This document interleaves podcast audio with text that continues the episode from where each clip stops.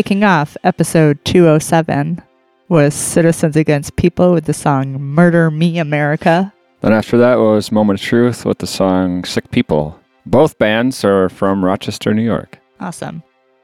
Uh, I have a cool on this day in history. Well, I don't know if it's cool, but it happened on this day in history. Okay. In 1860, the Pony Express debuts. Mm. Yeah.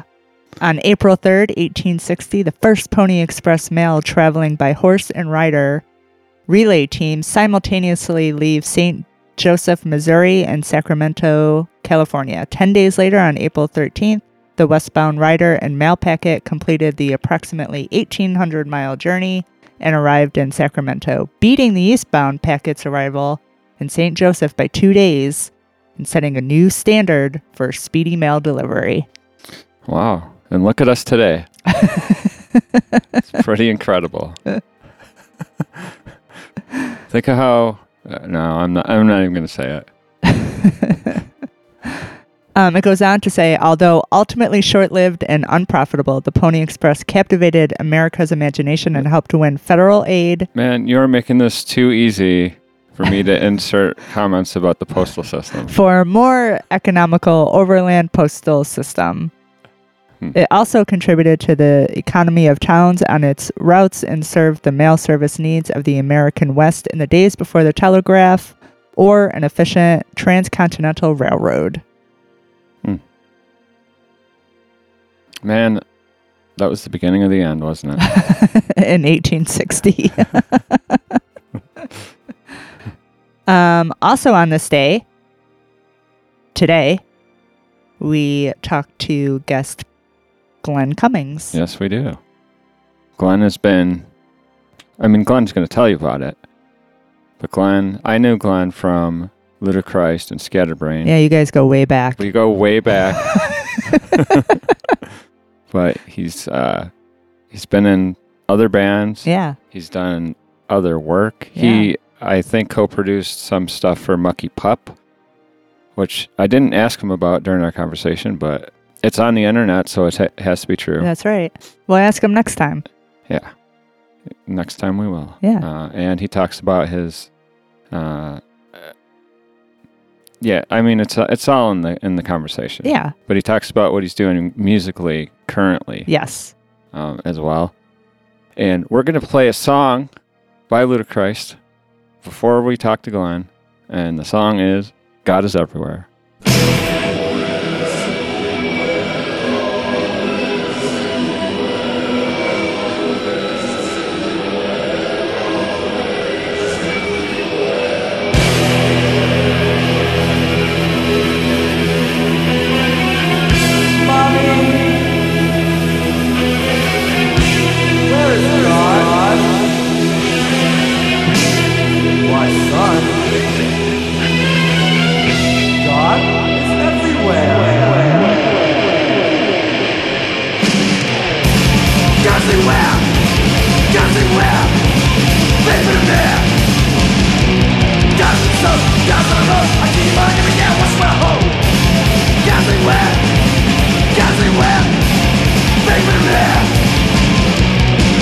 In on the road. I keep on every day. What's my home? Money in pen, ten, every God in my dead. Every time I get the mood, I really got it. I'm super like a good time. I'm the one that got on the moon. I get my number, I got the God. God's in some. God's on the road. I keep on every day. Shout the home.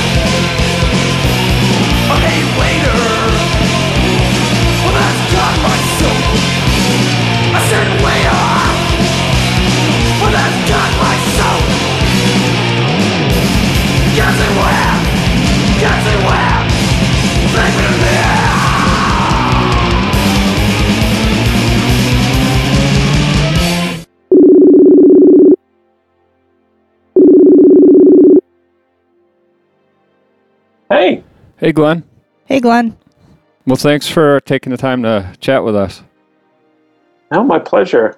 Like it's been so, it's been just super fun. Like sharing some stuff and like, like con- connecting with some people I haven't talked to in a while, and so this seems like, it just seems great. Perfect. Well, thank you. It's great for us too. um, so can I start with? I have a, I have a question that's probably, well, a couple questions that are kind of random sounding, probably. Yeah, One- I, I love that. Okay. Um, one of them is uh, who was or is Swami Swami Swami? This- I love that question. okay, because it's from the it's from one of the um, it's from one of the bios, right? Like Yeah. one of the Ludichrist bios. Yeah. Okay, so uh, tell me if any of my anecdotes get too long. No, no. But um, so so I grew up in Long Island, and I started going to school in New York in like the summer of '83, and you know I was like super into the the kind of New York hardcore scene, and actually I was just into anything that was going on in New York musically. So the f- first band, and we can come back and talk about this. I, I, I through a friend, I connected and played in this hardcore band called Rapid Deployment Force Hmm. that was kind of in New York, and like the those guys were from Staten Island, and we did a whole bunch of shows. Like we did some CB shows. We warmed up for Black Flag at Hmm. the Reggae Lounge uh, in New York, which was like a club that only opened occasionally, Uh-huh. and A7 and kind of all this stuff. But um, maybe like three months after doing the band, the singer left and the band sort of folded. And maybe it was more like six months. So I kind of I moved back out to Long Island, back in with my parents, and I was looking for kind of like punk band or hardcore band to be in. And I answered this ad in the like local, I think it was like whatever Long Island's music paper was. I can't remember what hmm. the name of it was. And and it was for this band named Horror Planet, which strangely I had seen the band before. And um, they're very very strange we're a very very strange band. And i help hope i like to think i helped them get strangers. Um, and so they were kind of like somewhere like they weren't really a punk band. They were more like a weirdo band. Like they kind of liked psychedelia stuff and they liked punk stuff and they, they had no particular style and so part of what they did was just everybody dressed weird. Mhm. So I had like I think I had some clothes that were from my um like my my ex-girlfriend or maybe they were my mother's old clothes that I used to wear to shirt uh, to shows.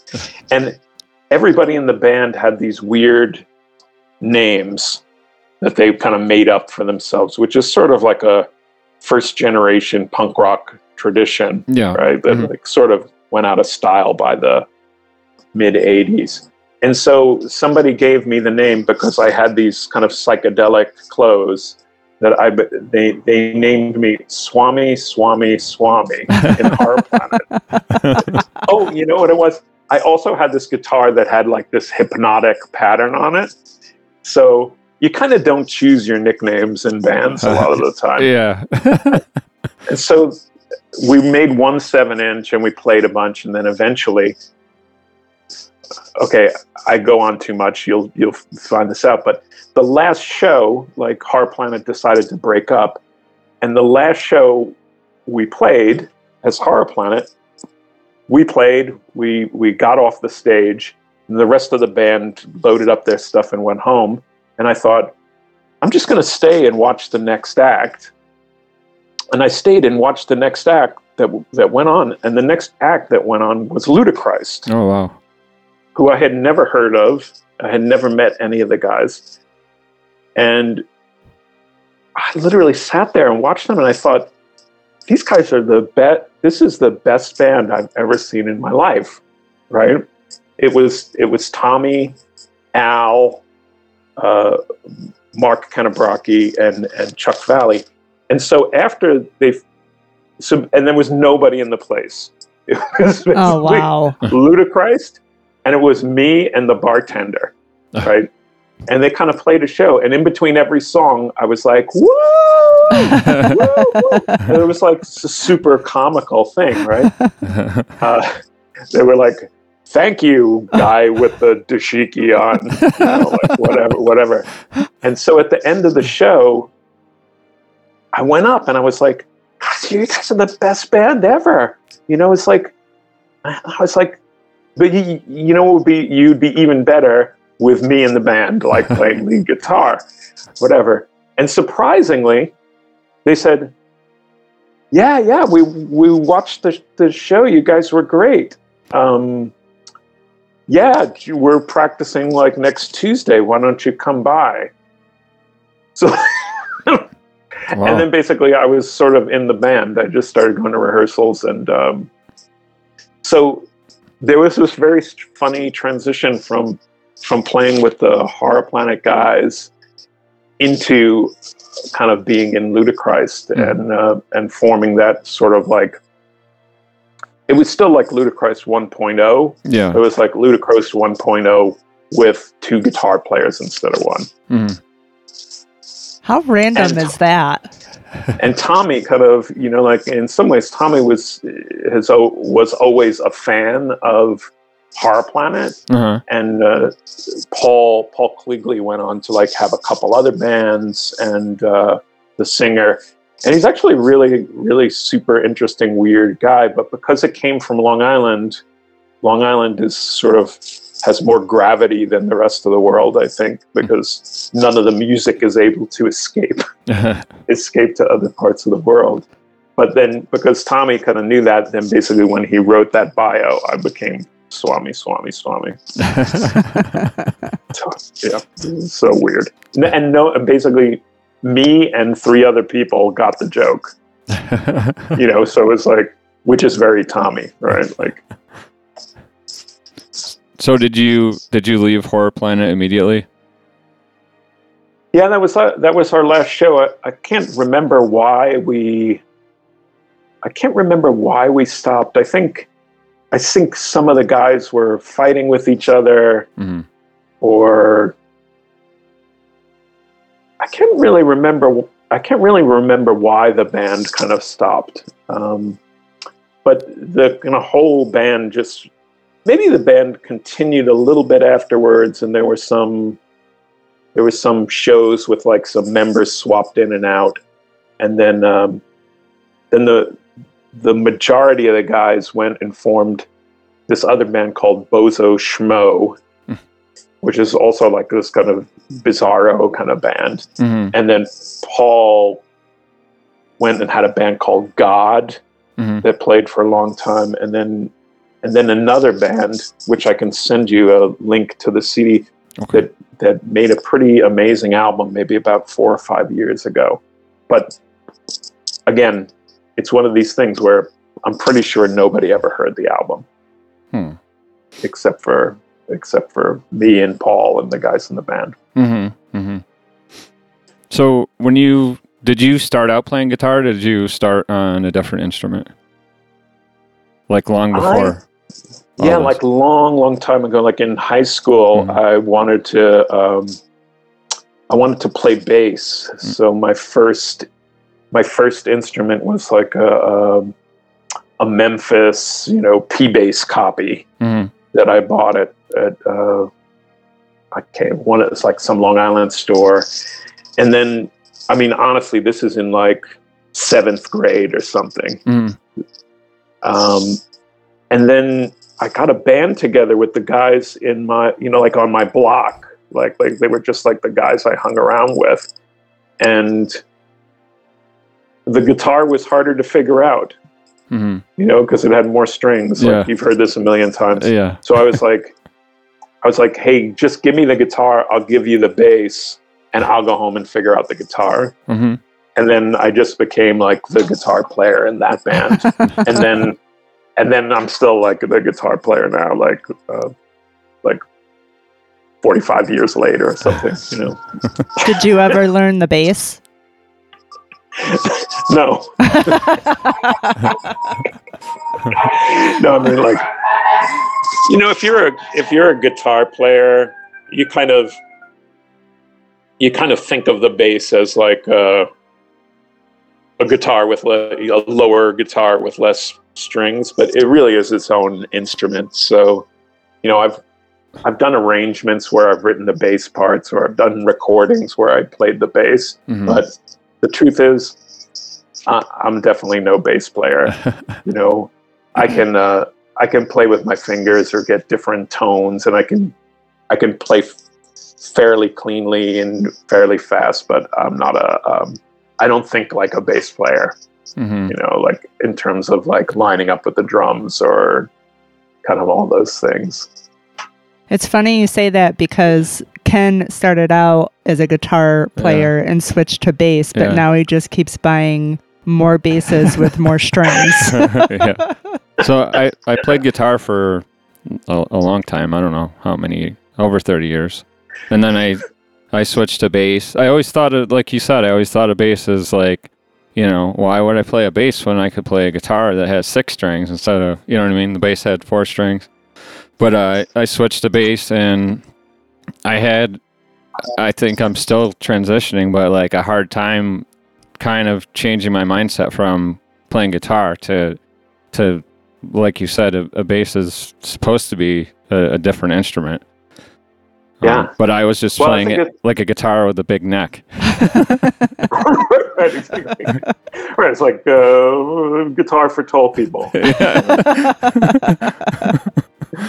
it's like uh, bass is so bass is so interesting because it's not only like has a different relationship to the way you know like that it's lower or Mhm, whatever, but it like sits in a different relationship to the drums, mhm, and then it just sits in relationship to like other people in different way. Like I always feel like you wind up with guitar players who are kind of more songwriters, but not always singers. Mm. And then you wind up with like the big benefit of bass players is that everybody needs a bass player, mhm, like a good bass player. mhm. And so a lot of the bass players I know like playing a couple things because like, it, it winds up being a more social like I'm not exactly sure why, but it like exists in the world as a more social thing Yeah. somehow. Mhm, mhm. Um, and I think that's act- that part's actually really attractive to me about um,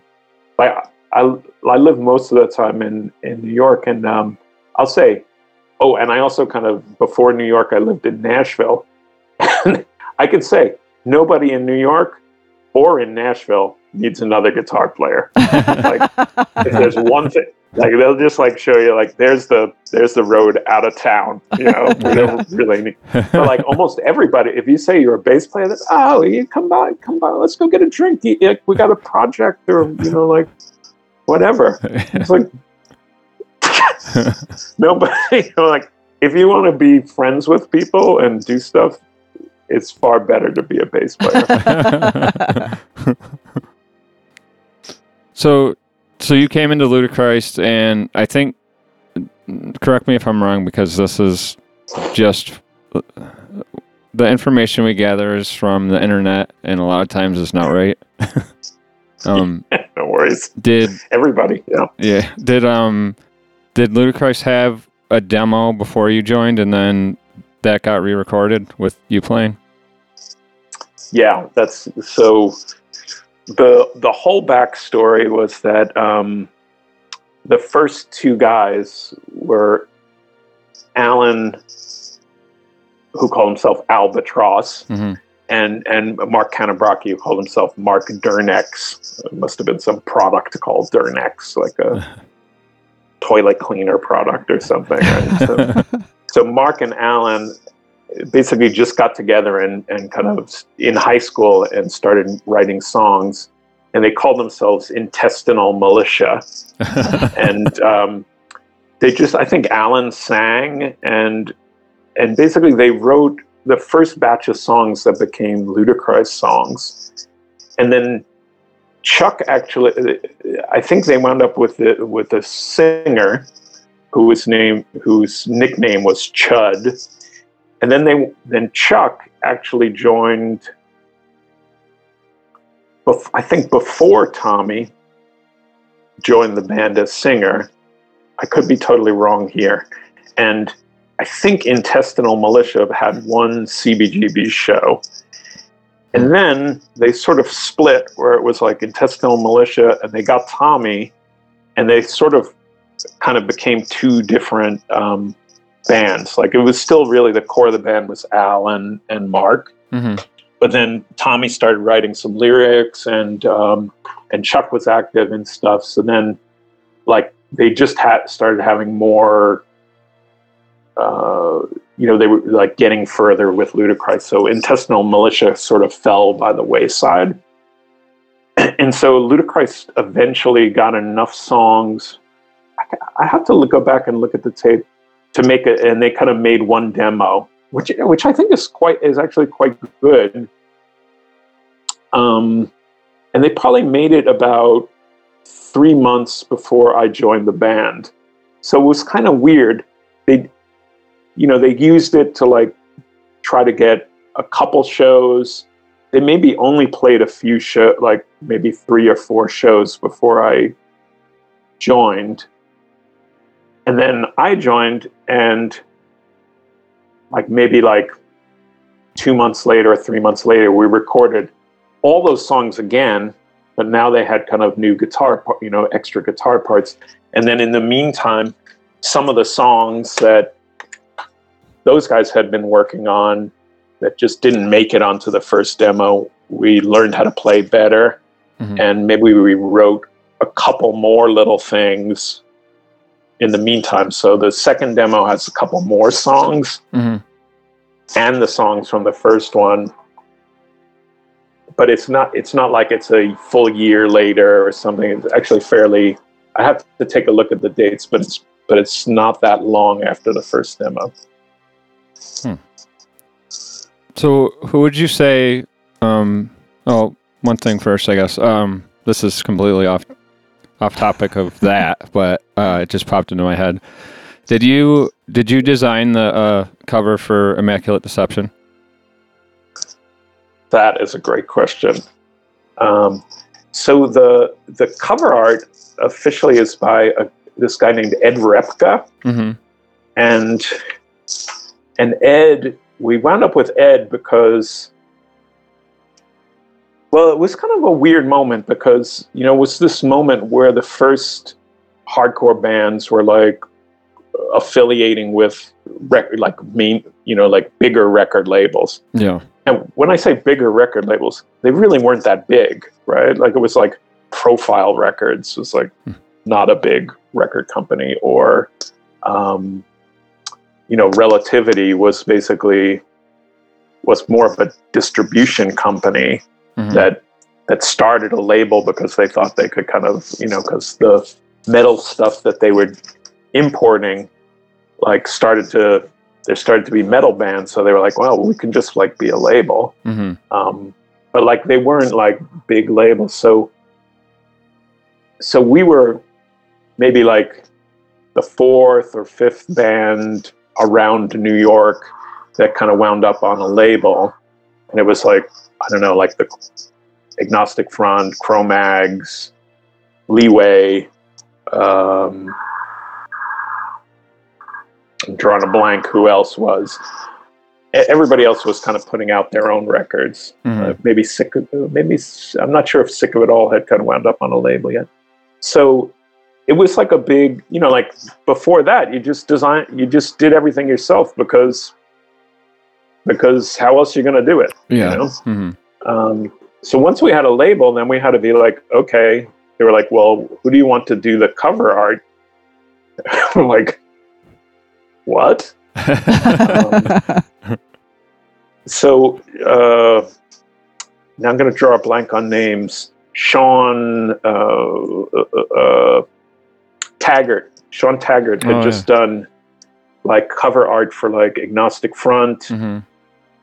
Uh, and he had done he had done a cover for Crumbsuckers. Mhm. I'm not sure if the Didn't he do Power and Pain Crumbsucker- from Whiplash? Is that the same guy? Or no? yeah exactly. Okay, I know. I know. And he was kind of like cartoony and weird. yeah. and and we were like i don't know it's like we really liked sean but we were like well then we're going to just seem like it's a genre you know like Mhm. the yeah. the sean cartoon style so one of the reasons we were really excited about being on combat relativity was they it's now i got this my facts might be scrambled on a lot of this but um, they were the distributor or the label on the Megadeth uh, Peace Sells, but who's buying hmm thing.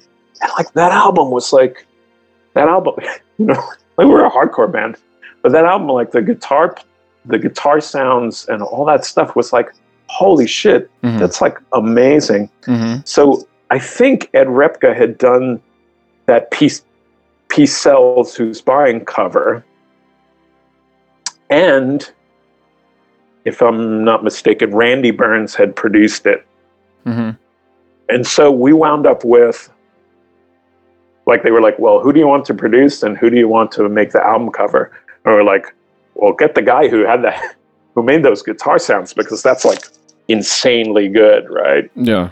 like we kind of liked Peace Sells Who's Buying better than we liked Metallica, better than we liked kind of anybody that was really caring about their guitar sounds. Yeah. So so we got uh, we got him and then we were like, well, let's work with Ed Repka. and Dave Bett was the art director at Relativity, and he said, "Well, okay, like what what do you think it should be like?" And so I had designed it. I was like the designer of the T-shirts hmm for the well, just because I kind of took it on myself to do that, and um, and so we gave Ed a uh, we gave Ed a T-shirt, probably the first T-shirt that I had made for Ludichrist, which was this cartoon of Alfred E. Neuman holding up a giant cross, and um, and on top of the cross was like a a funny hand. I can't remember. It was just a fist with wings, and you know, it was like meant to be super, super good. Maybe had a crown of thorns, thorns on his head or whatever. It was kind of meant to be really goofy. So, so Ed got that, and then what he did was he he basically made the whole thing in response to that. But of course, the character becomes more like instead of becoming this goofy character, becomes like this Charles Manson meets Tommy Christ kind of character. Yeah. Also, it's like he had this crazy pink and purple color scheme, which where like I'm not sure we liked it or disliked it, but I think we were just completely shocked that like it was like a a thrash album with a pink cover. You know? We're like, holy shit, what is this? Um, and you know, like Ed Repka's style is sort of like he's sort of like a hyper realist. Mhm. Uh, you know, like everything looks like a paint. You know, it's not like a, car- a funny cartoon style or whatever, Yeah. or a scary monster style. So um, that was kind of really, you know, it was like, oh wow, that's kind of really different. Like when we finally saw the cover, uh, but we didn't go through a process where we saw sketches or we had. uh, We pretty much gave stuff to Dave, and then Dave talked commissioned Ed, and then basically we just got it back, and then basically here's your cover. Here's Oh, wow. cover. We're like, okay. And we're like, okay, let's do it. we didn't really know how to be on a record label, you know. yeah. Um, I think I remember being a kid and and seeing. I think, but I didn't. I hadn't heard Ludichrist before, but I saw that record in the store and I bought it because of the artwork, which I always did back then. Um, and it's still a great cover. And I remember being like blown away by this. Is this band's kind of in the hardcore genre, but it's a lot of other things too.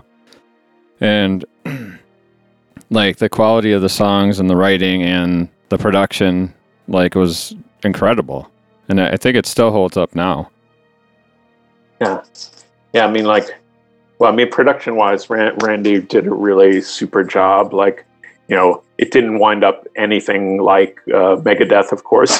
no Thank God. yeah, yeah.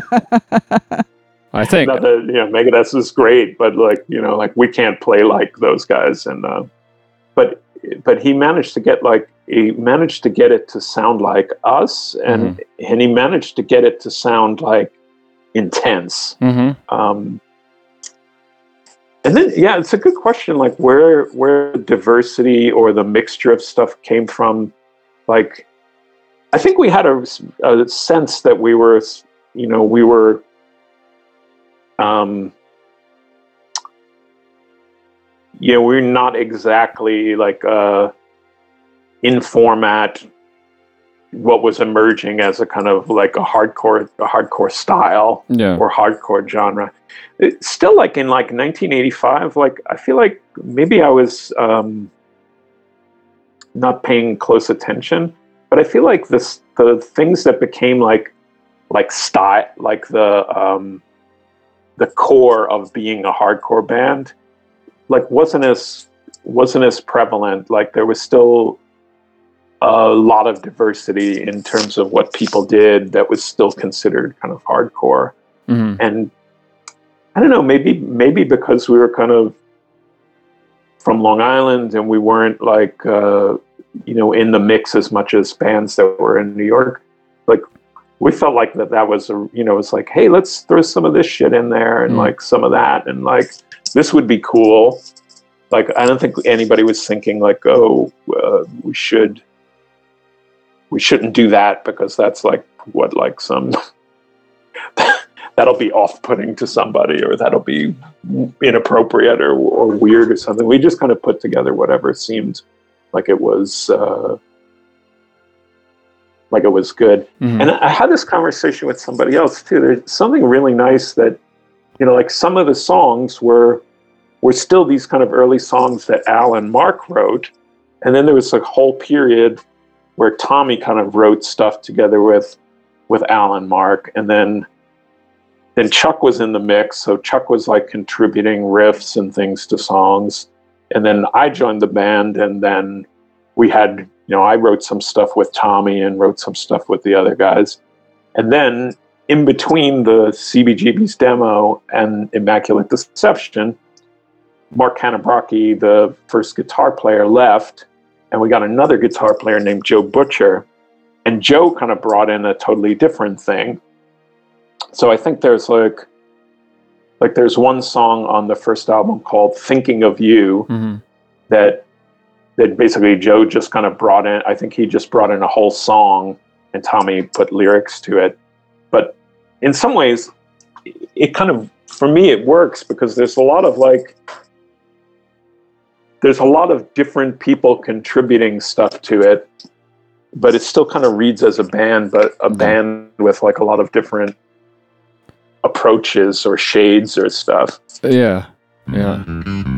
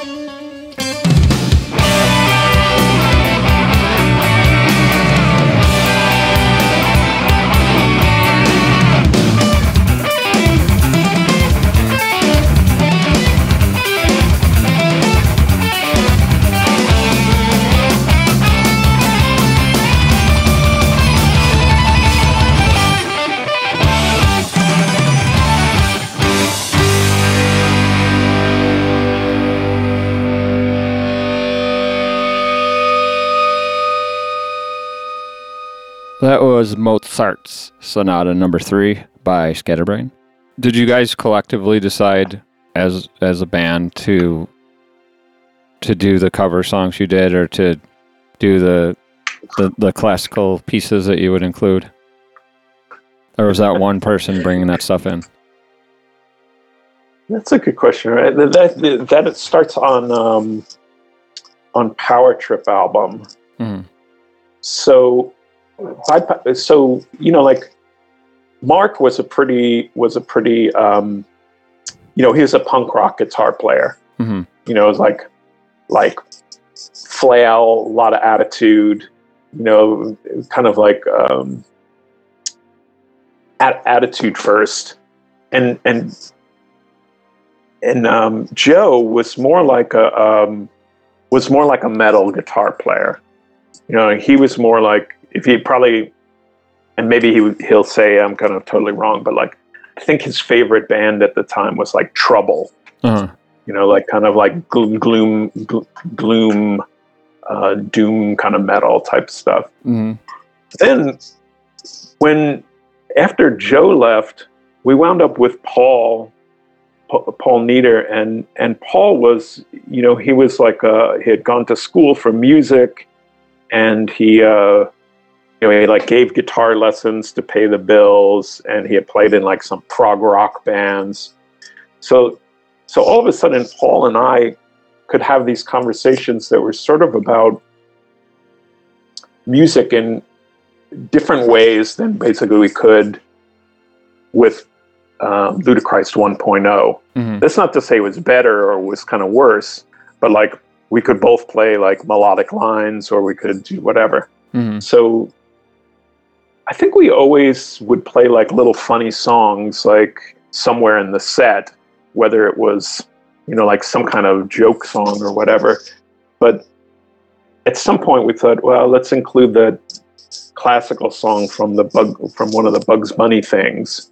And um, and we could rough it out, but but Paul actually had the skills to like do the arrangement, you know, Mhm. like not just like by ear, but he was like, okay, this is switching from this key to this key, so if we're going to arrange it for two guitars, let's do it like this, and you know, so we could we could not just like we could do it, um, not just like, hey, let's just fucking do it, you know, like stick it out there but Mhm. we could actually try and do a good job at it uh, at the same time, which all of a sudden, which to us was pretty fun. Mhm. So I think it's really that power trip moment where where we we could actually start um, doing stuff that was complex that made us want to want to do it and and kind of do some goofy stuff that uh, that just yeah was maybe kind of also a little bit off topic, right? Yeah, yeah. The, the other stuff like last train to Clark, I remember like we we put last train to Clarksville in the set because I knew how to play it. Like that's not a very good reason, but like at some, at some point I was like, we we were just at a rehearsal and I was like, hey, do you guys know Last Train to Clarksville? And Tommy was like, yeah, yeah, the Monkees, the Monkees, they're great, you know, like fake TV band, like that's what we should be like, you know, or something like that. And then everybody's like, yeah, yeah, that's a cool song. Let's play it really fast. And then we played it, and then somehow we just kept playing it, and it went on the record eventually. it was like completely random. Um, I remember I remember hearing that when I first heard the record and hearing that on there and I wasn't a Monkees fan but I definitely enjoyed that cover. Uh, It's it's really good.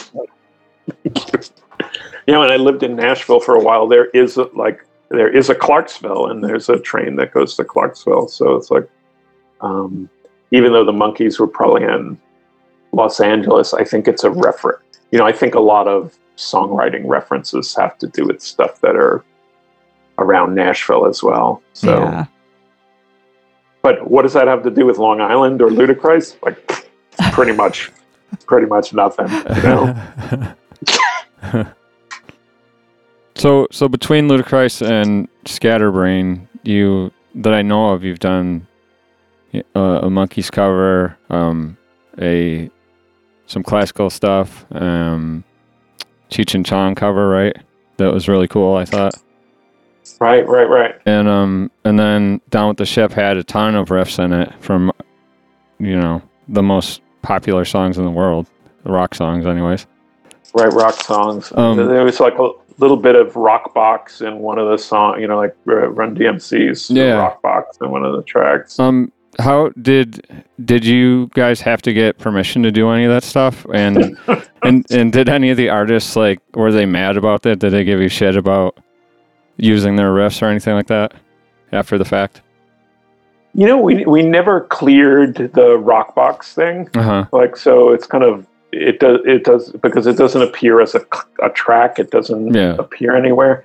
Um, I think the Rossini Il ba- Barbiere di Sevilla is Mhm. public domain. mm-hmm.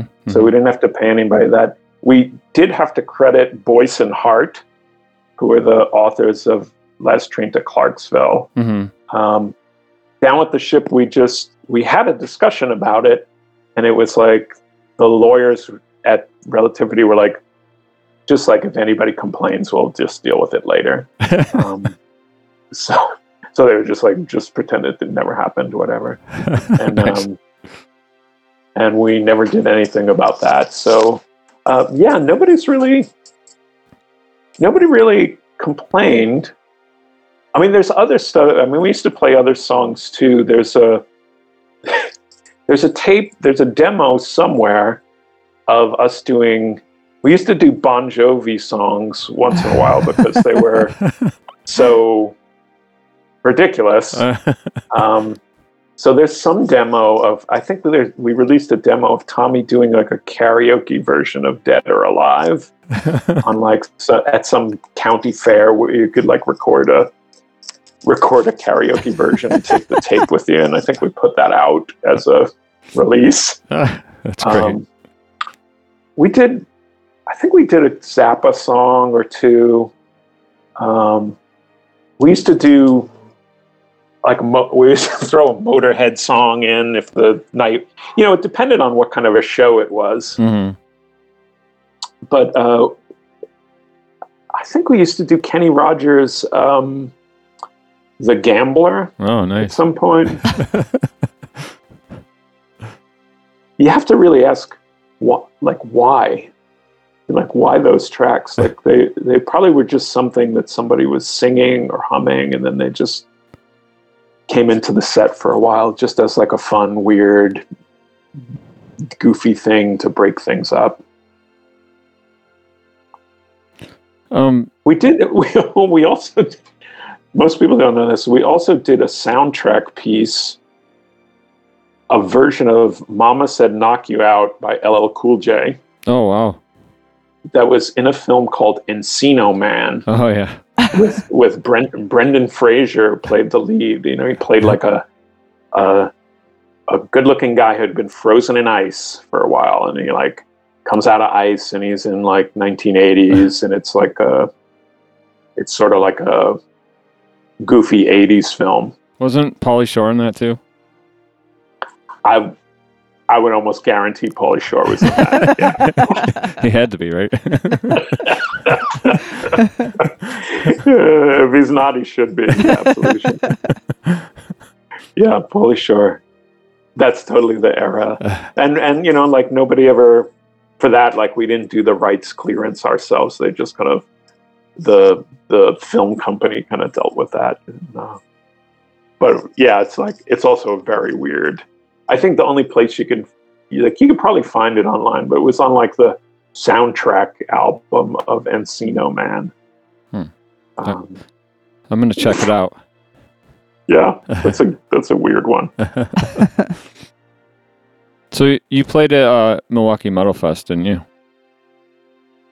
Yeah, 90. Yeah, I have to look and see what year it was. Um, what do you think of that returning? I think it's amazing. Yeah. Oh my God. I mean, that was like a super cool, um, a super cool, cool event. Also, you know, it was kind of weird for us because we, most of the time we were, weren't like, we were still Ludichrist at that moment. hmm and so we weren't really we weren't considered a metal band um, and we were kind of or were not really considered a hardcore band. We were kind of like a crossover band or like we would get considered like bands like DRI hmm or corrosion of conformity at the time. Hmm so it was super super cool to go and play like a full-on metal thing. Like the crowd was kind of really good and um, the other bands were like you know they were more hardcore like serious metal bands. Hmm Do you, were was Ludichrist and, and Scatterbrain accepted by both sides of like hardcore people and metal people? yeah I, I mean my memory is of course clouded but um, yeah. i feel like yeah why not? Like hmm I feel like people were just. In, I feel like we were really into it, and most of the time, like the crowds were super great. hmm You know, we we played a lot of the time with other bands that you know were were 100% considered metal. Like we played tons of shows with Nuclear Assault, Mhm. and we played. Um, like I can probably look at old flyers and see like there were bands that we kind of play, or even like Agnostic Front was kind of in a more metal-y phase. You wouldn't call them metal, but like there was more kind of speed pedaling and like that kind of vibe of things. So um, I feel, I feel like we got a I feel like we got pretty good. Like nobody was like, "Boo, you." S-. Well, if anybody was like, "Boo, you suck," like I didn't notice. Uh, I'm sure somebody screamed, "Boo, you suck," but uh, you know, not that it matters. But we were pretty much self-contained. You know, like we were so excited to play most of the time that. Um, that even if the audience was a little uh, thinking like, well, we're we're out of the genre I like best, like that I think we're most of the time we're able to win people over. hmm I think we were just like a weird enough band that like if you liked Ludichrist, then you just kind of liked us. Yeah. Yeah. You know, it was like like and if if you kind of liked the album, you were you weren't even worried what what genre it was. Yeah. Or if you had that pink album, maybe you just had no idea what the hell it was supposed to be. It's just like I like uh, heavy metal. I like uh, I like metal, and I like that band with the pink album, whatever the hell that is. So what? Um, I think a lot of I've heard a lot of people say like that Ludichrist became Scatterbrain, but that's really not the case, right? It's kind of two different band. Well, there's similar members, right? But there's a clear divide in Yeah. your guys' head, right, between the bands. Well, th- this is one of the great. I mean, this is like one of the nice things that like people are still interested in. There's there's a whole bunch of interviews that say the exact the exact opposite thing, um, and it depends on who the band was talking to at what point in time. you know, uh, so what happened from my point from my point of view anyway? Uh-huh. you know, we did the Power Trip album, and we, and we, we basically members were kind of in and out of the band. We wound up. Paul stayed in the band, which is great because he was writing great songs, and we all got along really great. And I think when we first went to do a Power Trip tour in Europe, our the bass player we had couldn't go, so we so we got a, a bass player that Paul knew, which was Guy Brogna Mhm. and uh, Brogna, and um, sorry, my wife's Italian, so I slip into attempting some bad Italian pronunciation of this stuff sometimes. Um, so Guy kind of play, w- played with us on that. So it was like Tommy, me, Paul, Guy, and Dave Miranda. And then when we got back, I think we had another string of shows, and Dave couldn't do them. So we, so Guy and Paul knew another guy named Mike Boyko, and Mike joined the band. And so we kind of played a whole string of kind of power trip shows with the lineup that would become Scatterbrain. Mhm. And of course, we're constantly rehearsing because we didn't have serious jobs or whatever, you know, like just to pay the bills. Mhm. So we we would rehearse and we started writing new songs. So it's interesting you mentioned Milwaukee Metal Fest because if you go back and you look at clips from Mil- Milwaukee Metal Fest, it's it's it's basically Scatterbrain but playing Power Trip Power Trip songs. Hmm. And I think there's like one or two songs that would wind up on Here Comes Trouble. Mm. So in some ways, Ludichrist just kept writing material and writing material, and and we wrote a third album. And what happened was, in the meantime, you know, the world keeps changing. Two two people kind of wound up going to. Well, our first album was on Combat, then Combat shifted, and our second album was on Combat Core. hmm So it was like they were already getting more like hardcore oriented and diversifying. Then they diversified more, and they started another sub label that was called In Effect Records, and that's when like Howie Abrams came. I think Howie Abrams was already working there, but he like became like a direct co-director of the label. And Steve Martin, who who was playing in Agnostic Front, is also a very smart guy, and now he's like a a music manager and public relations guy, was also kind of one of the people who were like directing In Effect Records. So Power Trip as an album, it basically it sold very little, and the record company wasn't that excited about it. Like they didn't give us money to support it. Like there weren't ads, you know. I think there were like two ads in the beginning in like Metal Mania magazine, and then so we were just kind of like booking our own shows and slogging it out on Power Trip stuff, and I think the understanding was that Combat Core Records might or might not make the third Ludichrist album. Mm-hmm. So we're like, okay, well, whatever. Who cares? We'll get another label, and you know, just keep doing our thing. And so, what started happening was was ha- at some point Howie and I think Steve came to some of our rehearsals because we were kind of writing the, you know, we had written the songs for the next album, and they were like, "Holy shit, we like the new stuff is great. Like we absolutely love it." For us, I think we just thought it was like thought we were doing the same thing you know we're just like trying to write some better songs whatever Mhm. but but we had a different rhythm section you know and like probably when we wrote power trip like paul was new in the band and so paul was like more com- comfortable and he's contributing more stuff and we're stretching out a bit and and instead of mike walters and and dave miranda who are both super great we had uh, we had Guy and uh, and Mike who were both really really strong players. Mhm. So, and plus we had gotten we had been in the studio twice, so we had gotten better at rehearsing. Like like we knew we had to decide on tempos and build click tracks and you know like we had some production chops by then Yeah. and and so Howie and Steve were really excited about the album, and then they were like, "Well, maybe this should be on our new label called In Effect." And we're like, "Yeah, yeah, yeah, yeah." So we kind of we figured out the. I mean, this is a whole story in itself, like who produced it and how we kind of did that. We kind of wound up recording and producing with with uh, Tom Soares, and Paul took a kind of stronger kind of role in. Um, in kind of directing stuff, which was like super good.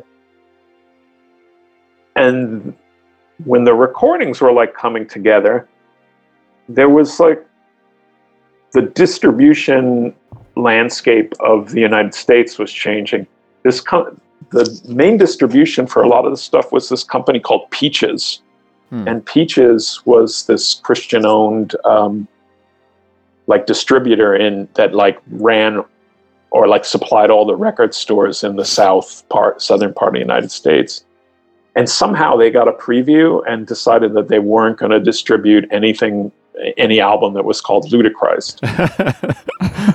and we're like we're like and so we're like well fuck them like who cares right? Like like the you know like how, he's telling us this. And we're like so what? And he's like yeah well except like 70% of your sa- your sales are there. So it's up to you guys you know like do you want to you want to consider a name change or you want to say fuck it and like you know we just have to go a different way. And so we kind of thought about it for a while. And then we kind of decided to just kind of do it and make it into a thing. Hmm you know so um, so the record company held a um, in effect held a competition to think up new names and we came up with new names and i think we just thought of it as like an extension of like just some way to be able to continue the band and keep going um, but then over time and you know like maybe maybe you'll get tommy on and he'll say the exact opposite which which I think is good, right? Like there's no there's no real truth to anybody's perception on these things. It's just like what I remember versus what other people remember. Mhm. Um, you know, there's been a lot of interviews where, you know, like the people that got, really got into Scatterbrain weren't necessarily Ludichrist fans. So just, I think we just had a habit of kind of saying a different thing like in every single interview. Um, and also, it gave us like some momentum to say, like, it's a brand new band and we got Yeah. this going on because as far as you know if you saw a whole bunch of live shows you'd be like yeah but those are the guys from ludichrist like Yeah. i just saw them last week and like when they were ludichrist and like it's the same guys in this band um, but if you just were just buying albums it's a totally different lineup than on the power trip album so it does seem like a totally different um, and the production values are are are you know like uh, we did Power Trip with Tom Soares down in, uh, not Tom Soares, sorry, Tom Morris down at Morris Sound in Tampa. hmm And it's definitely a more, um, it's definitely a more metal sounding thing. hmm hmm I, honestly, I think we could have taken half the tracks on Power Trip and like developed them and produced them differently, and they would have sounded a lot more like Scatterbrain. Mhm. But um, but if you're a Ludichrist fan and not a Scatterbrain fan, then basically you're like, well, I'm glad you didn't. You know? uh, I like because I think there's yeah yeah it's like different people have different you know different Yeah. tastes in it. I mean, I knew Ludichrist first, but um, I do like both bands. Cool. Don't make me I mean- pick. Yeah. Yeah, I go back and forth. I mean, like there are points where I was like, "This is great," and then I w- would go back and listen to the Ludichrist stuff and be like, ah, "I really like that." Like, maybe then maybe we should have kind of stayed a bit more like that. But you know, like you got to just keep going forward. Yeah. Like even if those, even if forward is into forward, always means change. Yeah. You know. What was your favorite album to record?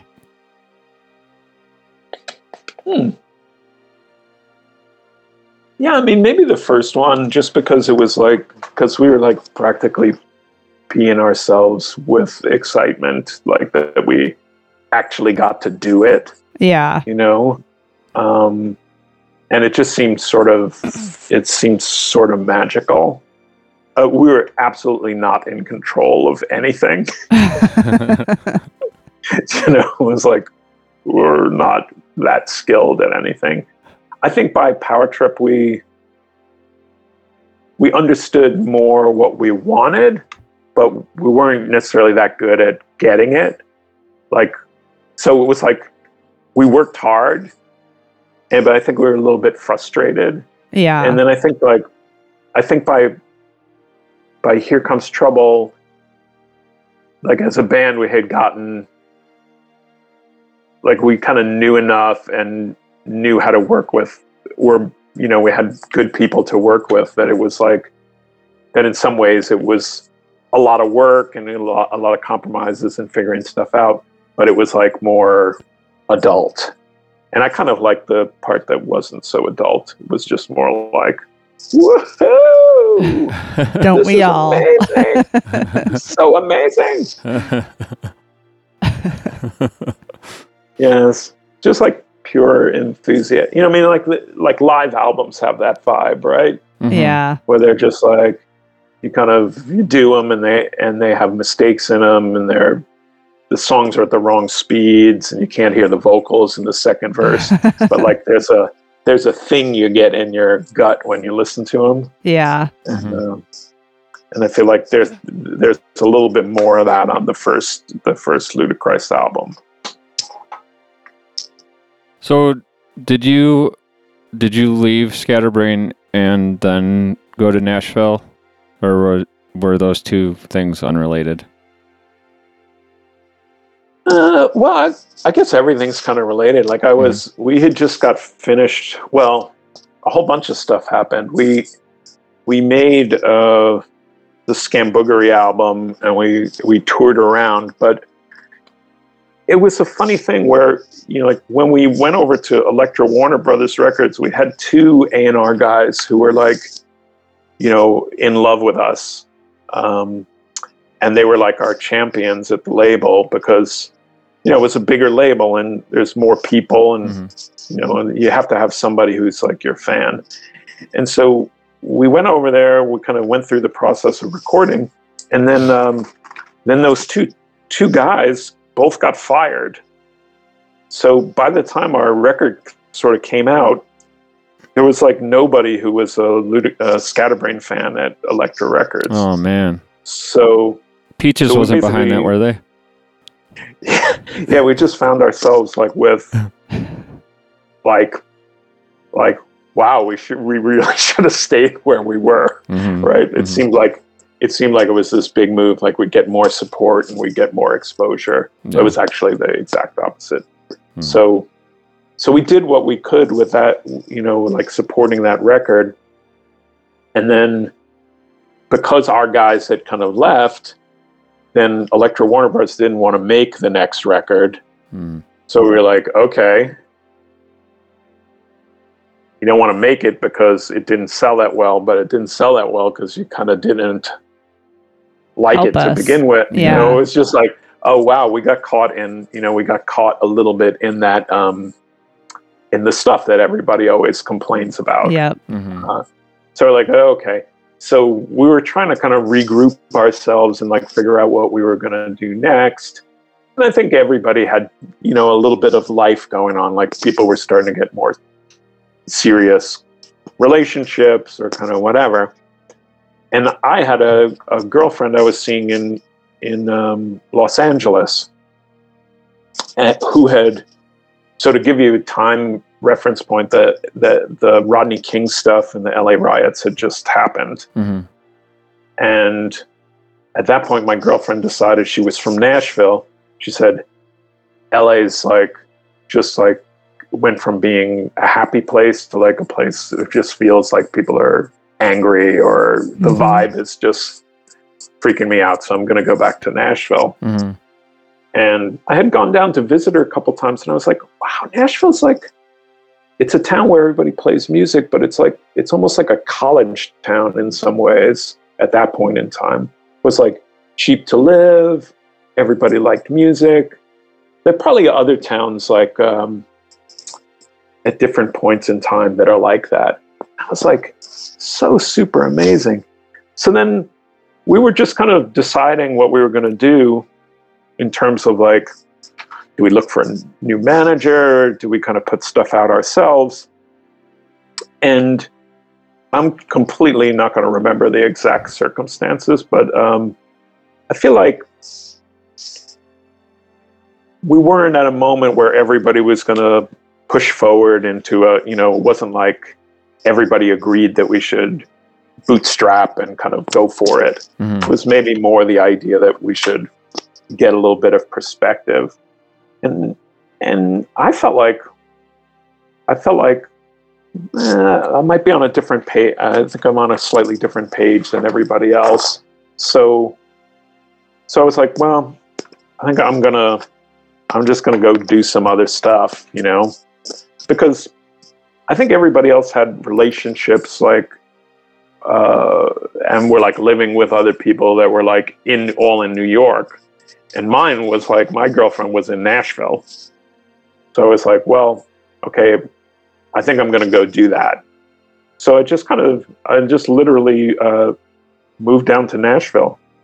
Uh, I put my stuff. I put my stuff.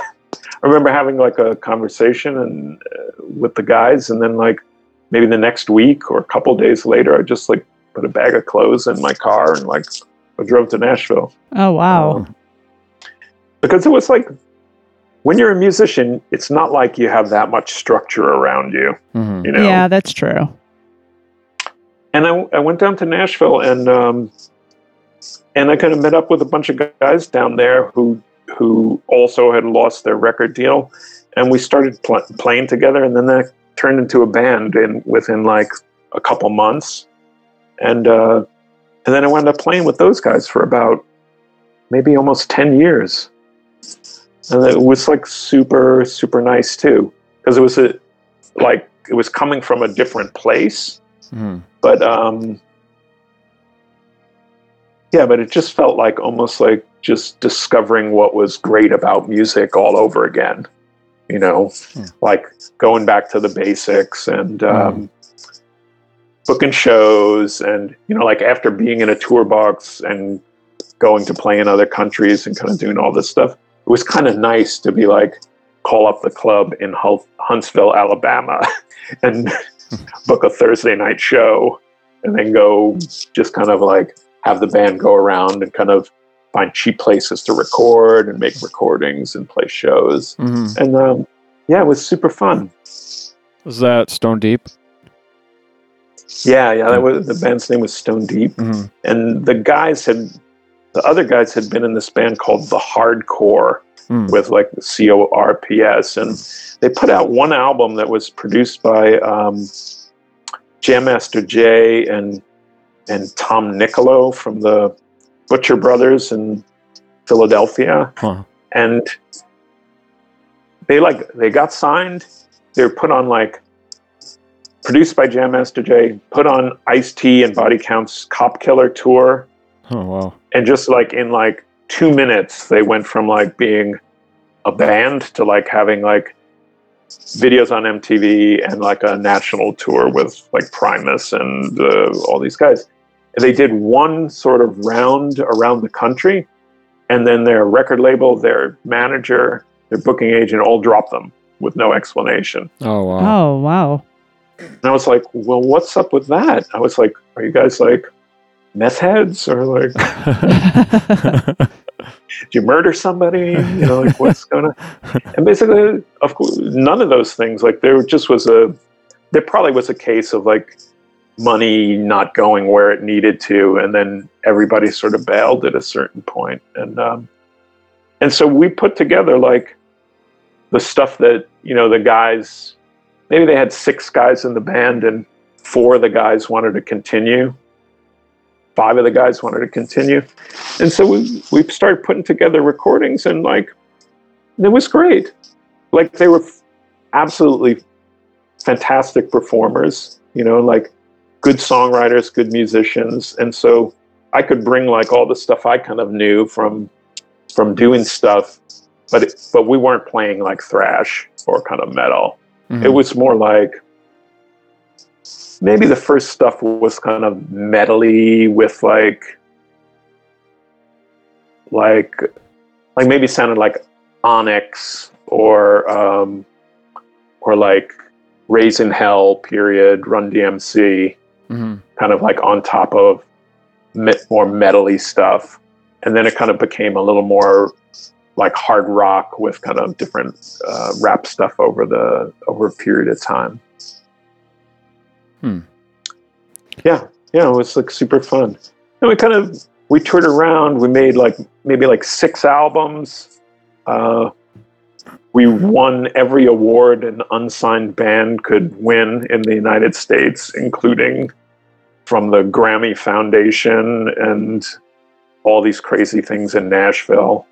Um, and then, you know, like, no record label ever, like, even though, like, the style of music we were doing was incredibly popular, like, mm, we never wound up with a record label. So in, in 2000, we just decided to put it on hold because the guys were starting to have kids and Mhm. you know like you just you just kind of get to a certain age where you're like well i kind of gotta i gotta get this promotion because like i gotta get my kid into like I actually have to pay for my kid's school so so we put things on hold and then i went and did other stuff and um and then probably like about a year ago i started playing again with the stone deep guys and we started re-releasing some of the material that um that people had you know like that basically if you were in nashville you heard it over and over and over again Mhm. but if you were outside of Nashville or that general area, like most people never heard it. So Hmm. we're just kind of releasing it almost as if it's brand new, brand new records. Let's take a short break and listen to Faces of Death by Stone Deep.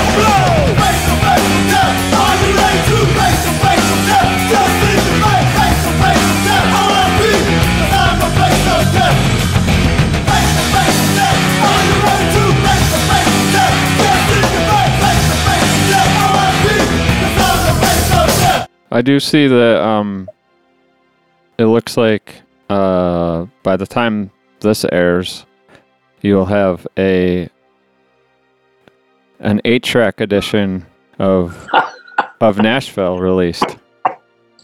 Which is pretty cool. Yeah, the other guys think I'm crazy for doing an eight track. Oh, that's cool. I like it. I said blue Blu-ray Blu-ray disc is next, and then uh, we're gonna do reel-to-reel tapes, Nice. and then uh, Edison cylinder after that. That's cool. But it's funny, like like Lou Reed, Lou Reed's estate just released a whole bunch of his stuff on a track. hmm It's like, yeah, the question is, well, who the hell has an eight track? Yeah. I know Um, I know some people are really into collecting them. Really? hmm Yeah. I went and bought one on eBay so I could check so I could check the um, manufacturing, made sure they did it right.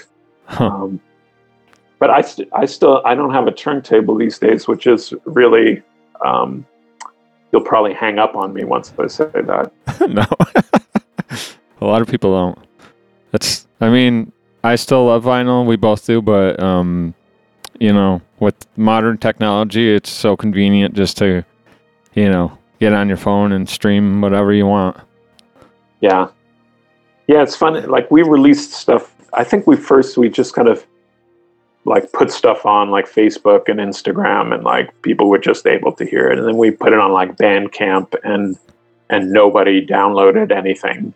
Mm. And then um, and then we kind of put it on YouTube. Oh no, then we put videos on like Instagram, and we got some people to listen to it. And then we made a YouTube channel. And then once we made a YouTube channel, nobody listened to that, but then people started listening to Instagram more. Huh. And then and then it took forever, but we finally put it on like Spotify and uh, Apple Music, hmm and then that started to get some plays, and then sagged down, hmm and then YouTube started back up again. It's like, oh my god, it's too crazy to really try and track and understand like what's uh, Yeah. what's behind where people are kind of listening to stuff and moving stuff to. I mean, I know like my wife, she's like, she just has Spotify on and like, she'll like pick a different thing she's interested in. Like, the music isn't as important as the way that she's, li- you know, it's almost like how we used to listen to radio. hmm put the radio on and you're like, oh, okay, it's a good show, or like maybe I'll just listen to this crappy rock station today, Yeah. Yeah. and then I'll tune into the cool punk show at 11 p.m. or whatever. Mhm. But you always were just playing the radio, and I think that's like how people deal with Spotify or Apple Music these days. Mm-hmm. Mm-hmm. So I feel like that was a total old man comment. there. I feel like the people use the computer these days. like, thanks for that. Yeah. So um I have a question about what like when we talk to people we generally kind of try to collect as much as we can online about who they are. Um Yeah. and I can you tell us what you do for work? Because that looks really Yeah. cool, but um at first when I first saw it I thought, oh he's he does some type of architecture, but it's not that, right? It's uh, Yeah. can you explain that be- to like I'm a five year old? Absolutely. Thank you. Absolutely. Well, I, if anybody's a five-year-old, it's me. But uh, uh, yeah, well, when I um, when I kind of took a pause from playing music, probably around 2000, I I had been I had been working like in publishing, and then I had worked in Nashville at an ad agency, and I kind of was interested in doing what would be considered design, or people would say graphic design Mhm. but uh, graphic design is a weird term because like almost everybody you meet is a graphic designer Mhm. but um but kind of like graphic design but in a more you know like professional setting so i went back to i went back to school after playing music you know for a long time i was almost 30 or maybe i even was 30 Mhm. I went back to undergrad and then I went to grad school. And then I got a job in New York for a while working at a design studio. And I've and basically I I don't think I understood what a design studio kind of did. Mhm. Um, it took me a long time to figure it out. So if it's not clear, you're the same as everybody else because it's not clear to anybody Okay. um, so basically, design studios just do things like make, um, like they visually design stuff like, uh, like identities for companies, or they'll design exhibitions. Hmm. Um, you know, like like most people think, oh, like if you go to the if you go to a particular museum, they're like, well, the museum figures out how to put the graphics on the wall and whatever. Mhm. But actually, a lot of the time, they hire a design studio to kind of do that, Hmm. to kind of like come up with an idea for it and lay stuff out. Okay. So, so you would do kind of like you would design books and design posters and design websites and like communication systems. It, it there's a little bit of marketing involved, but mostly it's making the visual stuff for companies that need visual stuff. Mhm. so I worked for a um, for a studio here in New York for about six years, and then in 2008 I started my own studio up, which the idea was that I was I said I'm not going to work on weekends anymore, and so I I named the studio Monday, Tuesday, Wednesday, Thursday, Friday, with the thought that Saturday and Sunday were missing from the name. So like, don't call me on Saturday or Sunday because I'm not going to be here. And and because it was so you know i literally made like a website and like a business card that said monday tuesday wednesday thursday friday you know friday. And um i thought wow this is a great name. I love it. It's like so awkward and you know messed up and then the first time i had to call up to make a to, to get a fedex package pickup like the fedex guy was like he was like, "Yeah, just tell me the name of the business." And I was like, "Sure." Monday, Tuesday, Wednesday, Thursday, Friday. He was like, listen, just tell me the name of the business. And I got into this like ar- verbal argument with the guy. I was like, that's the name. He was like, he was just like, if you don't want to participate, I'm not going to pick up the package. And I was like, but that's the name. It's like a funny name. And he was like, I don't care. You want to make fun of me? You think I'm funny? And I was like, no, it was just. so, so then I was like, oh my god, this is like I'm a I'm a design studio that makes up names and makes things for people. I just made the worst name that you could ever make for myself, right? so then I shortened it to MTWTF, and Oh, okay. also it's impossible because nobody can pronounce it. Like people are like MZ, or people like people see the WTF and they think that means what the fuck, and so they're like. They're like, oh, call the what? You're from the what the fuck people? I'm like, what? so, in some ways, it winds up being okay because there's so much misunderstanding and comedy around it that like people remember it. Mm. But in terms of it being, you know, like I should have just called it like Acme Design Studio or you know Triple A Design Studio and been the first listing in the oh yeah. phone book. um, but but yeah, that's kind of what I uh, I do that, and then I do some teaching once in a while because it's kind of fun. Hmm. So I teach in like different art programs or or design programs that basically it's you teach the same thing you do. Mhm. So it's like teach people how to make books and websites and stuff like that. Hmm. And it's pretty fun. I mean, it's actually in a strange way, it's not that different. Like once you do it for maybe 10 years, you can really see the similarities to like making music. Mm-hmm. Initially, it seems like a totally different thing because you're not picking up a guitar or a bass and like Yeah. making you know like plugging into an awesome tube amp and like making some noise you're you're sitting down in silence with a computer right Yeah. you're like ay, ay, ay. I was I was going to ask you if that if design kind of fills that void, the creative void from not playing in a band anymore, or do you play in a band still? yeah like over time it kind of it definitely filled some kind of creative void Mhm. but it didn't really fill the void of like when you play in a band there's just this thing like you're just standing there with another bunch of human beings like Mhm. like making stuff in real time yeah, like like a like it's almost like being a it's like being an animal and like running down the street with other you know like you're a dog and you're running around with other dogs. Hmm like it feels really really good. Yeah. um and that part's like not really Mm. really there. Hmm um hmm but i have been you know i mean i have been playing uh playing again with the guys down in nashville. Hmm like we played a couple warm-up shows like under fake names Hmm. and um, you know getting ready for some album releases and stuff so that's been fun but yeah the design stuff it fit, it fills a creative part but the but the music thing just does a thing that nothing else does Yeah. Yeah. maybe like if you raced motorcycles or you like you did like you played football or something you know that was like visceral hmm it would feel more like music to me. But um, hmm That makes sense. Um.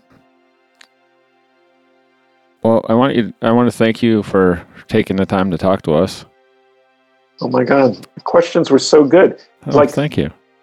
I feel like I feel like if if anybody could like I feel like you put together like like 10 amazing questions like thanks. right from the first one. wow. Well, thank you. We ha- we still have a bunch of questions left, but we've we've kept you on for yeah, I don't know over an hour now. So almost an hour and a half. well, I'm a talker, you know. mm, it's been What can great. you do? It's been great talking. Yeah.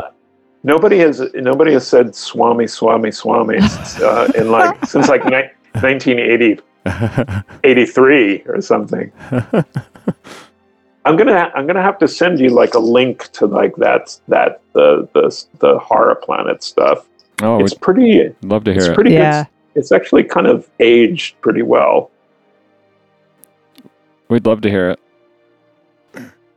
You know, when I yeah, was what are you guys what are you guys doing? What are you What are you up to? I mean, obviously this takes a lot of time to kind of put the interviews together, and Yeah, yeah. It takes.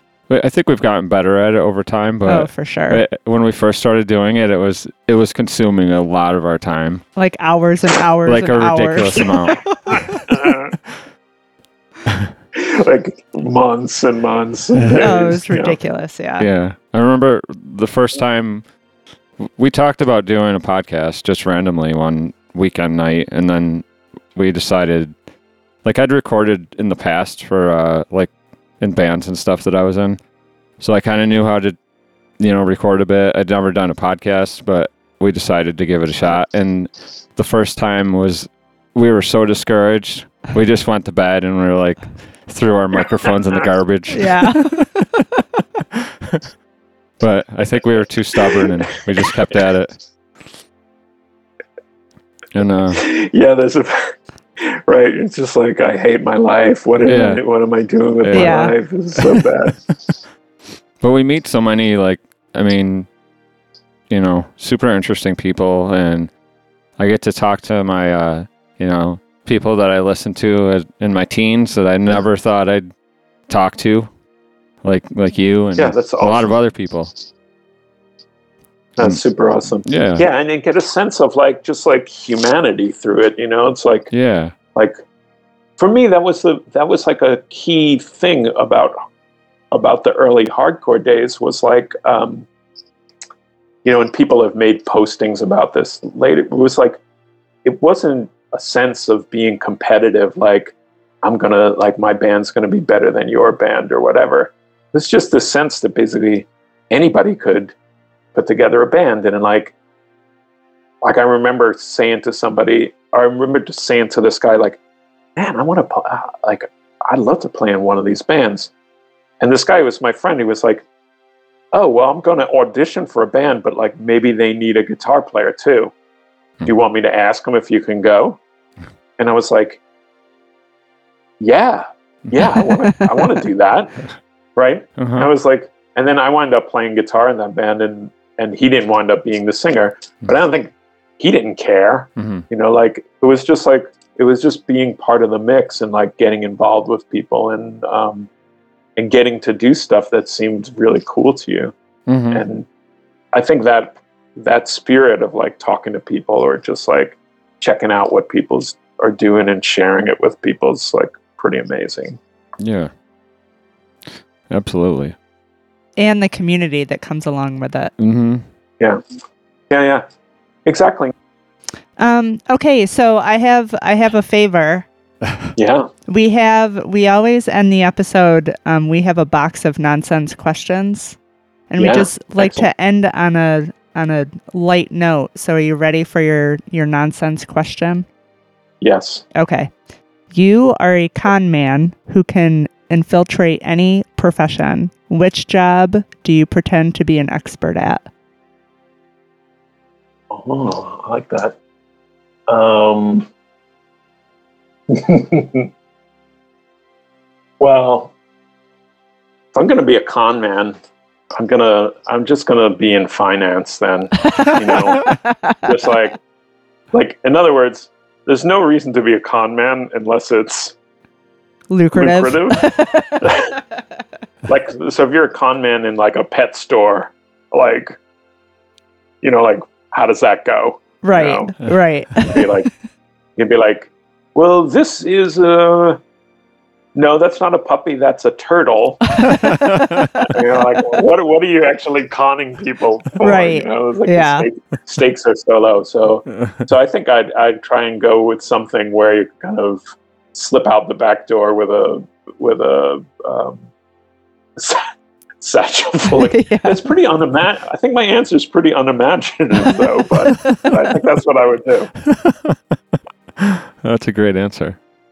Do you have any over there? I, I do have one question that I do have some nonsense here, but there's one question that um that I thought about earlier that I wanted to ask, and um I had read that uh that the concept of you can't have fun came from something that your mother said.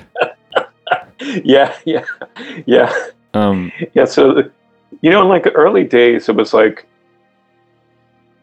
I guess this is everybody. Like, like if you're if you were like Mick Jagger and um, and um, the other members of the Stones, right? Like Mick Jagger would just call up your home, your your house, and be like, uh, "Excuse me, Mrs. Richards, is Keith there?" mhm. you know, like, and then basically get on the phone. So Tommy used to,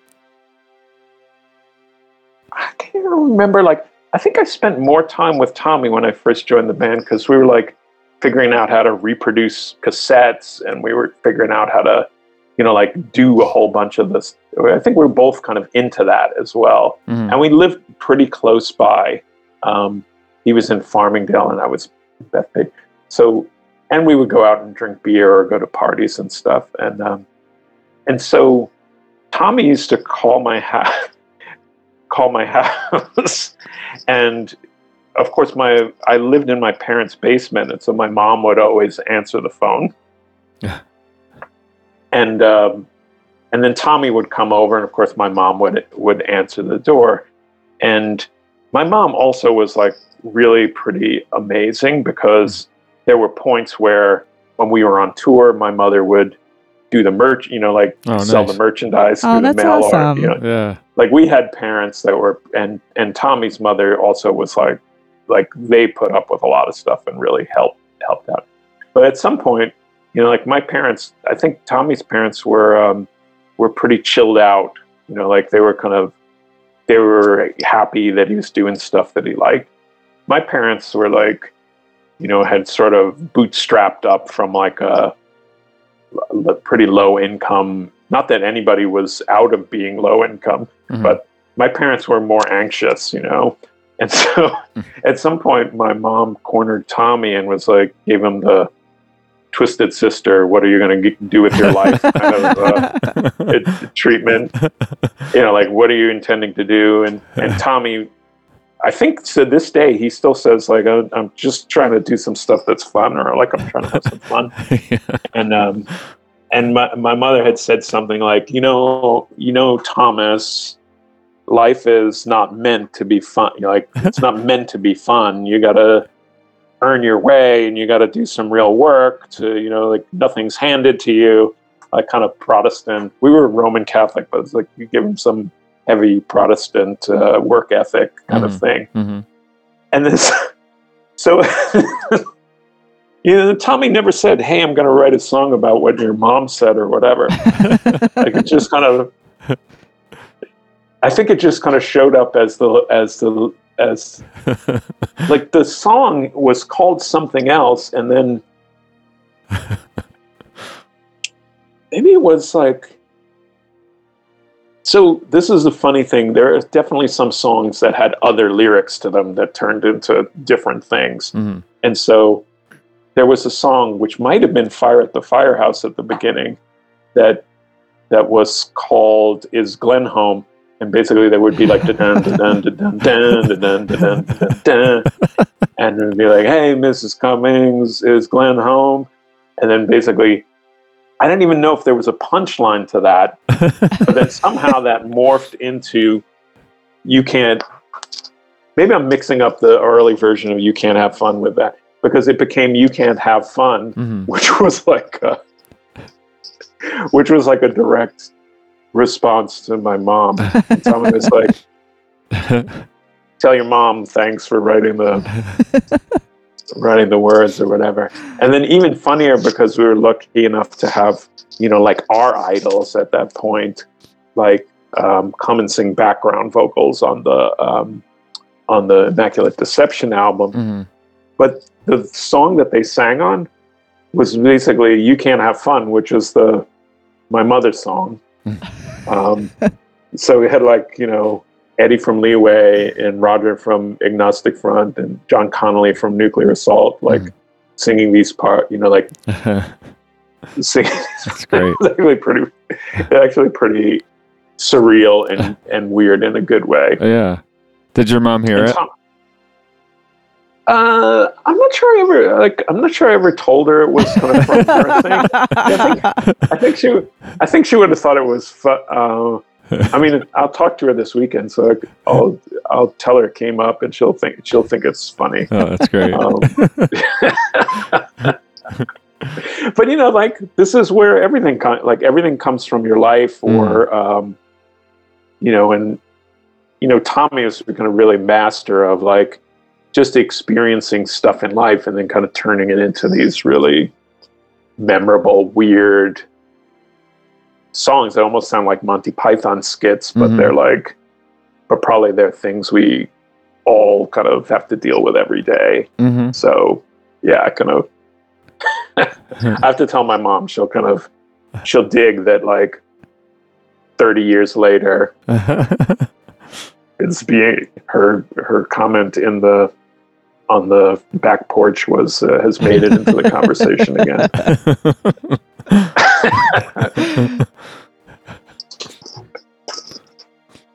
well, again, thank you very much. I think we've we've wasted a lot of your time, but it's, it's been a real pleasure talking to you. Yeah, same here. No, it's super great. I, I'm gonna I'm gonna have to keep tuning into you guys like now, and um, Oh, thank you. and I super appreciate your your thing, and also how thoughtful everything was. Well, Like thank you. it's gonna it's a you know it's like it's a thing. You know, it's like or it's appreciated, I should say. Well, thank you very Thank much. Thank you. That means a lot, and we appreciate you. Yeah, so stay in touch, man. Yeah, we, we will. Absolutely. You, t- you too. Okay, talk to you soon. Thanks. All right. Take Ha- care. Have a good night. Take care. Take care. You too. Bye. Bye. All right, we got to end things. We have to. We have no choice but to end things with you can't have fun. Until next time, Stay safe. stay healthy Don't be an asshole. and